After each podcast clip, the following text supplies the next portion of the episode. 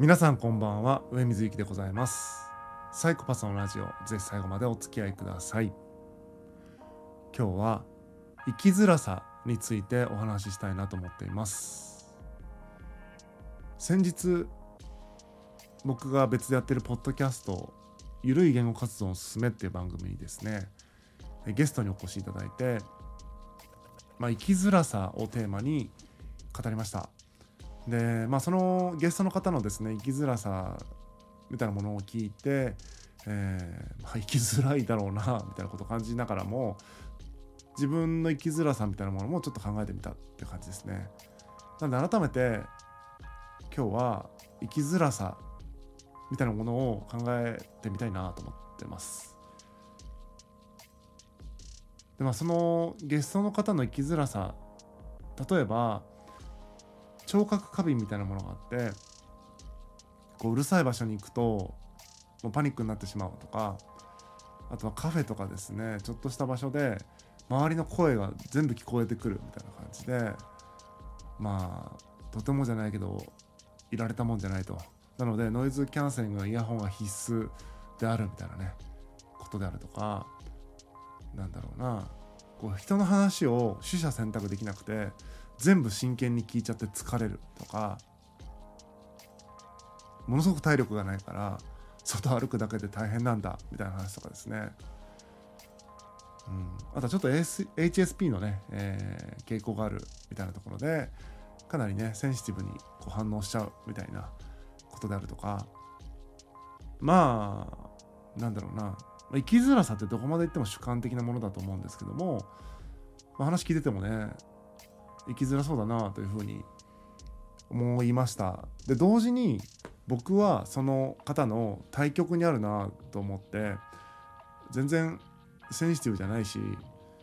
まあ、体力は別にないわけでもないし人の話を取捨選択しまくってるしみたいな感じである種対極にいるんだけどじゃあ生きづらいの対極に生きやすさがあるかっていうとそんなことはないなと思ったって感じですね。生きづらさの反対にはまた別の生きづらさみたいなものがあるなと思っています。まあ、僕の、まあ、生きづらさって言うとちょっと大げさですけどもなんかこうなんていうの？障害になるというかたまに困ることがあるみたいなので言うと3つぐらいあって1つが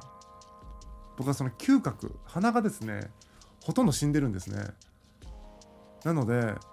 こう食事とか香りとかあんまり楽しめないんです。本当に食に興味がなくて味覚だけで味わってるからただ味が濃ゆければなんかいいみたいになっちゃってて味音痴というか何ていうのかなその全然料理に興味持てないんですよね。なんかその食事ってまあ、人によっては毎日3回とか、まあ、少なくとも2回とか食べると思うんですけどそれを楽しめないみたいなものってのは結構ね何て言うんですか？人によってはこう生きづらいんじゃないかなと。僕はもうずっと鼻が悪いからその食べれない食べれないじゃないな。あの香りがわからないことに対する生きづらさみたいなもの。要は香りがなんだろうな。こう嗅ぎ分けれた時代みたいなのがないのでそのギャップとかもないからずっと生まれてこの方ずっとそんな感じだからそこに生きづらさみたいなのを感じてないんですけどもまあ香りを楽しんでいる人とか料理を楽しんでいる人を見ると相対的に見てですねまあ人生の楽しみを失っているなぁと思ったりはしますね。で2つ目が身長ですね僕身長186センチあるんですけども、まあ、身長高いって結構高くていいねみたいな風に言われることが多くて、え何ていうのかな、まあ、確かにこうそれによる良さみたいなのもあるんですがまあ一般的にねその想像されるような身長が高いメリットみたいなのもあるんですが一方で高い人にしかわからないことみたいなのがやっぱりあってこうねいろんなものが低いからその186センチ用にものいろんなものが作られてないから姿勢的に結構しんどいみたいなので結構猫背になりがちみたいなのってありますね。身長高い人猫背の人とか多いと思うんですけどあれっていうのはね多分ね自分の高さにいろんなものが合ってないからなんかね姿勢悪くなるみたいなのが あるなと思うしその姿勢が悪くなることによって肩こりとか腰痛とか結構激しくなりがちだなと思うしあと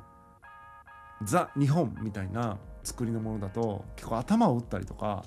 するんですよね。だからまあ生きづらさというほどではないけども生活に支障が出るみたいなことはなんだかんだよくあるなと思いますね。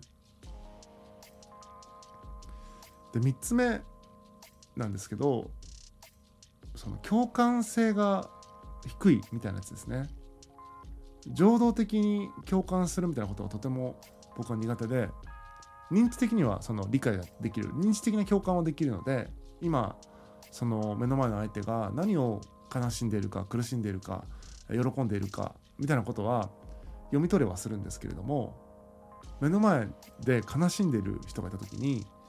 自分はあんまり一緒に悲しくなったりしないし喜んでいる人を見た時に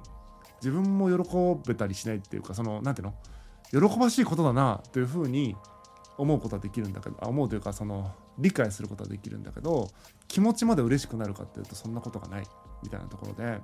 これはわりかしですね生きづらいポイント高いなと思いますね。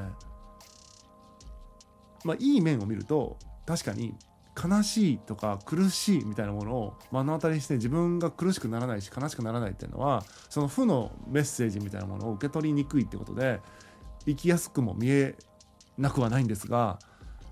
確かにそれはそうなんだが一方でそれを人でなしとかねいうふうに見られたりするって意味でただただその感情が伝播しないだけなんだが人に興味がない無関心で冷酷な人だと見なされたりもするしまあ実際見なされるというかそのように感じられるということはそうなんだろうし、えー、片や喜んでいる人がいた時に喜びを分かち合いたいんだがあんまり自分は喜べないというか喜べない違うな、えーと、認知的には喜んでるんだけど 感情的に一緒に嬉しくなったりしないみたいなことが起こってそれも結局相手のことに興味がないからだとかいうふうに見なされてしまうこれはね割と生きづらいなと僕の中では思ったりしますね。でそれに通ずるんですけども多分目の前の何か物事に入り込むとかこう感情移入ですよねまさに入り込む時にやっぱ感情移入するんだと思うんですよ人間っていうのは。で感情移入しづらいのでその状況にかなり入り込みづらいと。だから映画を見たりとかしてもあんま入り込めないし人と会話をしていてもよほどそのなんだろうなよほど自分の関心とか自分の感覚とリンクしないと入り込めないあんまりその人の感覚みたいなもので一緒にこう感情が伝播してその感情に入り込めるってことはできないので自分の感情に直に刺さるものよじゃないと入り込めないって意味でめちゃくちゃこうずっと引いてるみたいなね、えー、感覚ありますね。これ割と生きづらいなと思ってます。まあ、そんな感じでですね、まあ、僕はその鼻が利かないこととか身長が高いはそこまで生きづらく、まあ、最近はねもう何ていうの大人になったんで、えー、別に頭を打たないところに住めばいいし環境をそのように整えればいいから身長の部分はだいぶ解決されましたがやっぱ共感性の部分とか鼻の部分嗅覚の部分っていうのは相変わらず、まあ、考えてみると生きづらいなと思ったりしますね。でただ考えてみると生きづらいんですけど日頃から生きづらいなと思ってるかっていうとそんなことないと。つまりやっぱりその生きづらさみたいなものは時と場合によると思うのでさっきも言いましたけど悲しいみたいなことが移ってこないってことは自分は別に、えー、とその負のエネルギーを受け取りにくいって意味ではある種の生きやすさがあるわけだし一方で喜びみたいなものを分かち合えないと喜べるポイントで自分の喜びがプラスの感情みたいなものも想起されないみたいなのは何というか何て言うんですかねまあ生きづらいのかなと思ったりするし一長一短だなと思いますね。でそれが一長一短でない場合みたいなのがこうもっと構造に埋め込まれたもの例えばものすごい都心部に住んでいてさっき言ったように聴覚過敏みたいなのがあったらもう人がうじゃうじゃいるいるもううるさいのにえー、耳がもう過敏で生きずそれはもう生きづらいよねって感じですよね。うんだからうるさくない場所でしか暮らせないみたいな感じでかなり制限が加わるっていうのはまあ大変ですよねっていうことですよね。うんでその時にねやっぱ生きづらくない環境を選ぶみたいな選択肢があるとか行動できるみたいなことがまあその生きづらさを解消しうる